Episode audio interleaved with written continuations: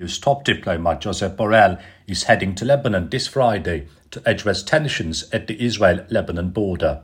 During his visit until Sunday, he will meet key figures like Speaker of Parliament Nabih Berri and Prime Minister Najib Mikati, emphasizing a commitment to regional stability. Discussions with the head of UN interim forces, who recently talked with Lebanese officials, are also on the agenda. The visit aims to navigate complexities and promote dialogue in the region. The United Nations Human Rights Chief Volker Turk expressed deep concern over comments made by two far right Israeli government ministers advocating for the relocation of Gaza civilians to third countries. Turk stated that he was very disturbed by these remarks, underscoring potential human rights implications.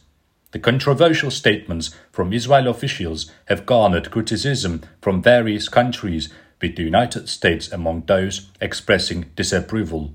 The push for resettlement outside Gaza has sparked international debate, raising questions about the rights and well being of the affected civilians there. Tensions heightened on Friday as North Korea fired over 200 artillery rounds near a disputed maritime border with South Korea.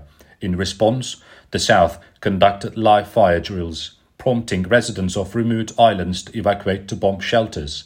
There was no reported damage to civilians or the military in the South.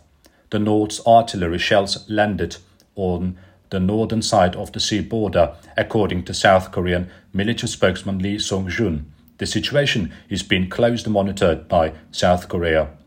Italian Prime Minister Giorgia Meloni emphasized to EU partners that addressing migration from African countries requires strong partnerships and strategic investments, not just charity.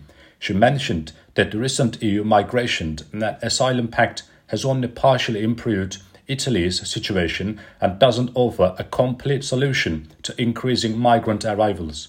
Meloni outlined Italy's focus on supporting Africa's development during its G7 presidency and discussed the Mattei plan seeking to expand cooperation beyond energy. Despite criticism and disappointing results in tackling illegal migration, Meloni expressed her commitment to working with African countries to prevent illegal migrant departures and promoting legal migration.